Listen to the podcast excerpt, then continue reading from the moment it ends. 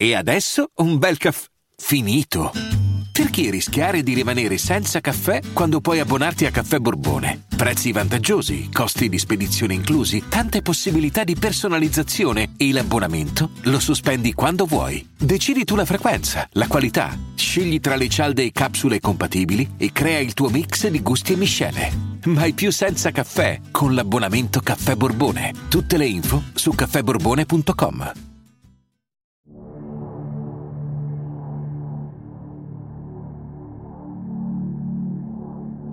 Costa, ho letto la notizia che ehm, è stata abolita la polizia religiosa in Iran. Quindi in primis ti volevo chiedere di commentare questo, eh, questa notizia e di raccontarci poi che cosa potrebbe cambiare quindi adesso in Iran rispetto alle rivolte e a tutta la situazione. Allora, innanzitutto la prima cosa che bisogna dire è che ufficialmente la polizia religiosa non è stata abolita. Il termine che ha utilizzato Montaseri, che è il procuratore generale che appunto ha dato questa notizia agli organi di stampa, il termine che ha utilizzato è una sospensione, per cui la, la polizia religiosa, che in, in farsi, in persiano è la Gasht Ershad, è stata sospesa per il momento. È anche vero che negli ultimi due mesi e mezzo, cioè da quando è iniziata la protesta, proprio perché il principale obiettivo, almeno inizialmente della protesta, era proprio la polizia religiosa, questi non si sono più fatti vedere in giro. Poi ci sono al- altre cose da dire. Allora, la prima cosa è che tutto quello, tutte le notizie che arrivano dall'Iran bisogna prendere un po' con le pinze. Spesso le notizie vengono filtrate proprio perché c'è un blocco appunto delle notizie, cioè de- de- dei social network e di internet in Iran. Il regime fa passare solo quello che desidera far passare.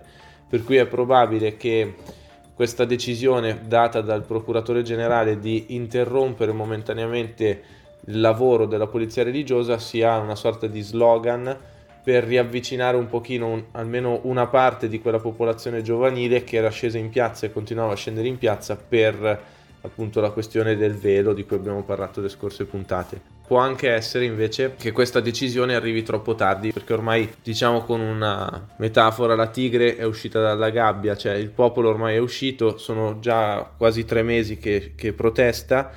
Tra l'altro mentre stiamo registrando eh, corre il, gio- il terzo giorno di sciopero generale in Iran, indetto da lunedì, per cui veramente mentre registriamo il paese è mezzo bloccato. Questa notizia quindi dicevo che arriva troppo tardi perché ormai la popolazione scende in piazza con altri scopi. Ormai a loro, dichia- loro i, i ragazzi e comunque tutti quelli che stanno protestando dichiarano che il loro scopo adesso è la fine del regime teocratico. L'altra cosa che invece volevo dire è che bisogna un po' contestualizzare e capire che cosa sia esattamente la polizia religiosa. Allora la polizia religiosa intanto non è nata nel 79 quando è iniziato diciamo il, governo di Khomeini e del, della teocrazia islamica non è entrata in vigore neanche dopo eh, l'inizio dell'obbligo del velo. La polizia religiosa è, eh, risale al, al governo di Ahmadinejad. Quindi nei primi anni 2000 Ahmadinejad che era il presidente è stato presidente dell'Iran per due mandati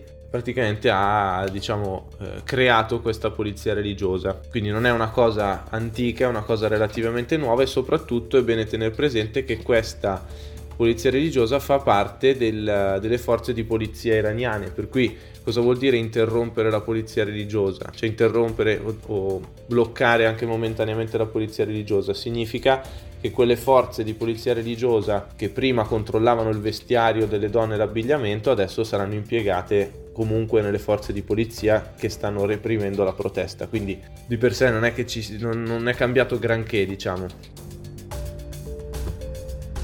La cosa interessante però è che questa notizia appunto data dal procuratore generale è stata smentita poche ore dopo da alcuni organi politici iraniani vicino a Khamenei, che è il, la guida suprema dell'Iran. Questo è indice di che cosa? Certamente di una frattura all'interno dell'Iran eh, nel, nel, nei piani alti diciamo del, del potere iraniano.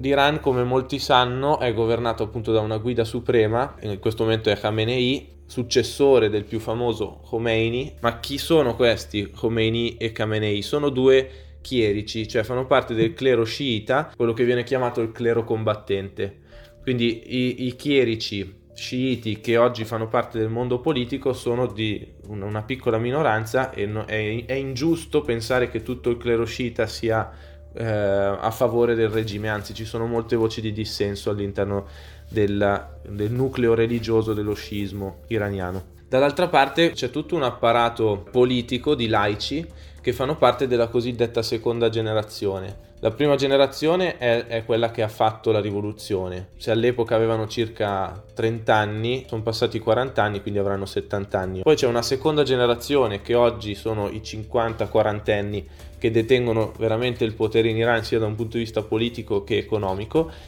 e questi sono da inquadrare eh, in particolare in un nucleo di potere che è quello dei Pasdaran. Chi sono i Pasdaran? I Pasdaran letteralmente sono i guardiani, sottinteso i guardiani della rivoluzione. Inizialmente una, uh, un gruppo paramilitare fedelissimo a uh, Khomeini, che era la prima guida suprema, che poi piano piano è entrato nei gangli del potere iraniano, sia in quello militare, ma soprattutto ormai quasi praticamente soltanto in quello economico.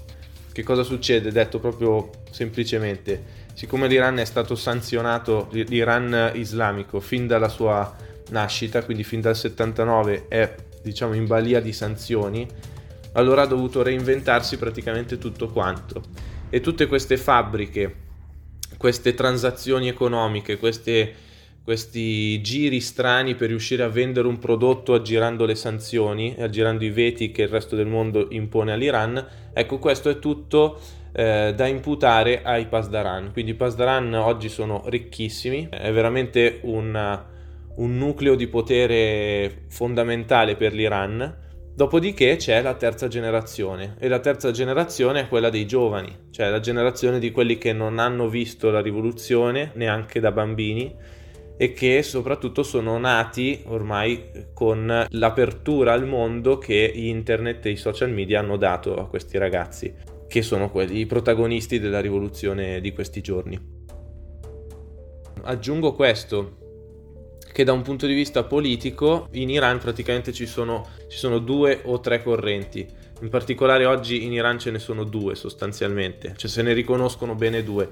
C'è la corrente delle, noi in Italia la chiameremmo estrema, estrema destra, cioè sono gli ultraconservatori, e poi ci sarebbe l'area riformista, cioè quella che vorrebbe delle riforme, vorrebbe modernizzare la società, che invece nel 2009 è stata fatta fuori dal presidente appunto Ahmadinejad. Quindi c'è questo dialogo diciamo tra le due fazioni dell'Iran, le due fazioni politiche, gli ultraconservatori e i moderati, che cercano diciamo di accogliere le proposte che vengono dall'esterno, o meglio, i moderati cercano di accogliere, gli altri le rifiutano in toto.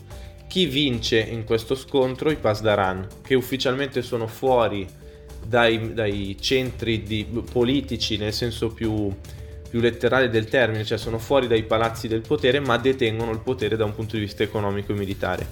Questo significa che loro potrebbero approfittarne. Qualche esperto di geopolitica dice che probabilmente se i Pasdaran dovessero agire ci troveremmo di fronte a uno scenario molto simile a quello dell'Egitto attuale, dove c'è un, un generale dell'esercito a capo del, del governo del paese.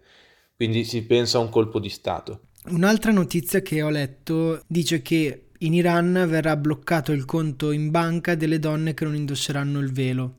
Ora, la mia domanda quindi è in primis rispetto a questa informazione se è vera e poi soprattutto se quindi questa notizia può essere un inizio di perlomeno sanzioni un po' più comunque ingiuste, ingiustificate assurde, però un po' più umane, cioè piuttosto che l'impiccagione o la tortura nelle, nei, nei centri di polizia delle, delle, sanzioni diciamo un po' più umane ecco. Preciso solo una delle ultime cose che hai detto. Allora impiccagioni e torture ufficialmente non sono eh, previste okay, dal diritto islamico iraniano attuale per le donne che indossano male il velo. La polizia religiosa la Gasht Ershad prelevava le donne che non mettevano bene il velo, che si rifiutavano di mettere, di, di mettere, posizionare il velo in maniera corretta dopo essere state rimproverate, perché prima c'è un ammonimento verbale, se non lo fai ti porto in caserma. Ufficialmente, eh, poi quello che accade nelle caserme appunto è difficile da stabilire, certamente non sono dei bei posti, però ufficialmente quelle ore o eventualmente giorni trascorsi nelle caserme servono per essere rieducate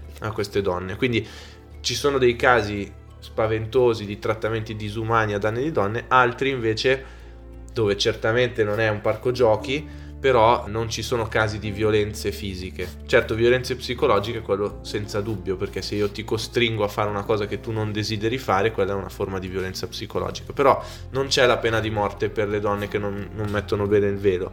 La domanda che mi fa invece riguardo a questa notizia del bloccare il conto in banca dovrebbe essere già là lì Jalali è un membro del Parlamento iraniano che con tutto il rispetto per il signor Jalali però ufficialmente certo è una voce senza dubbio importante appunto dell'ala del clero eh, del clero combattente. Però non è ancora una legge è una proposta che lui ha fatto. Certamente la, cosa, la notizia vera è che qualcuno ha fatto questa proposta poi che sia messa in pratica è tutto da vedere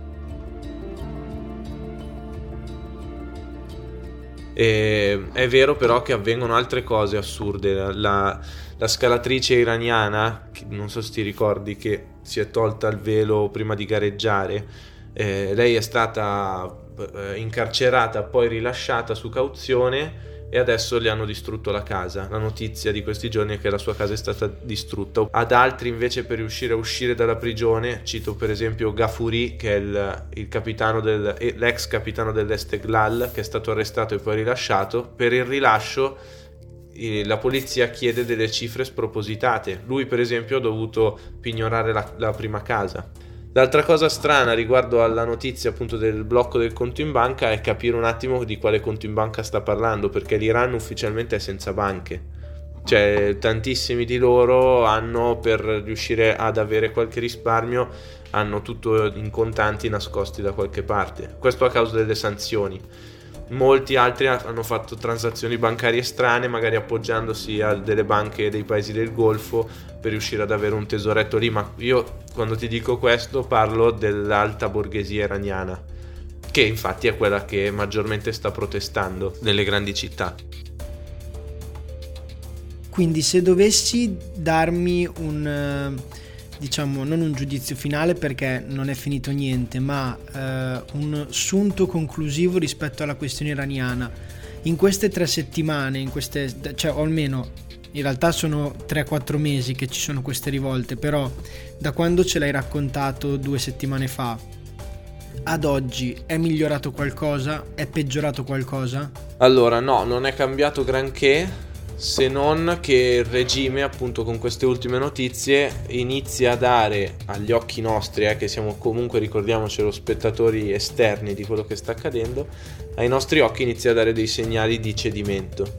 Eh, o comunque, anche se non dovesse cadere il regime, però sicuramente eh, questa protesta non è come le altre che annualmente più o meno ci sono in Iran. È una protesta diversa, si capisce, non solo in termini numerici ma in termini appunto di, di, tempi dilatati della protesta, che ormai come dicevi giustamente sono quasi tre mesi, e soprattutto la... Ma guarda, a me la cosa che stupisce di più è che il bersaglio è chiarissimo, cioè questi giovani magari hanno idee politiche diverse, ma sicuramente non vogliono uh, il clero al potere. Non mi stupirebbe se ci fosse un colpo di stato dei Pasdaran in Iran non so se le cose miglioreranno, eh, perché quando cade un dittatore di solito non è detto che ne, arrivi uno migliore o peggiore, eh, però qualcosa di grosso dovrà accadere.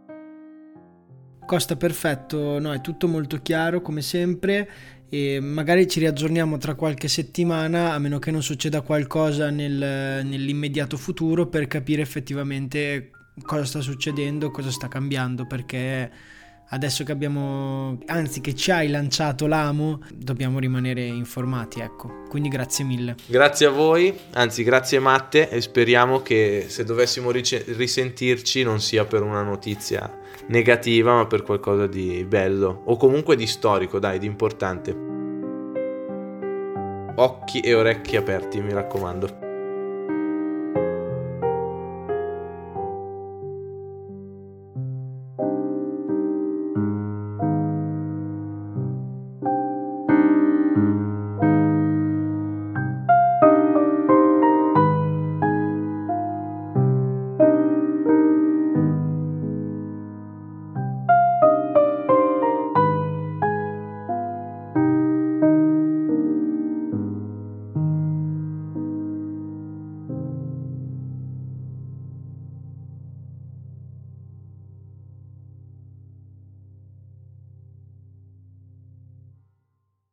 Vacanze in Sicilia o in Sardegna. Con i traghetti GNV viaggi in relax, porti tutto quello che vuoi e ottieni super vantaggi. Col nuovo programma Fedeltà MyGNV accumuli punti viaggiando, ricevi un cashback del 20% e tanti sconti a bordo. Non c'è modo più conveniente per andare in vacanza. Scopri i dettagli su gnv.it.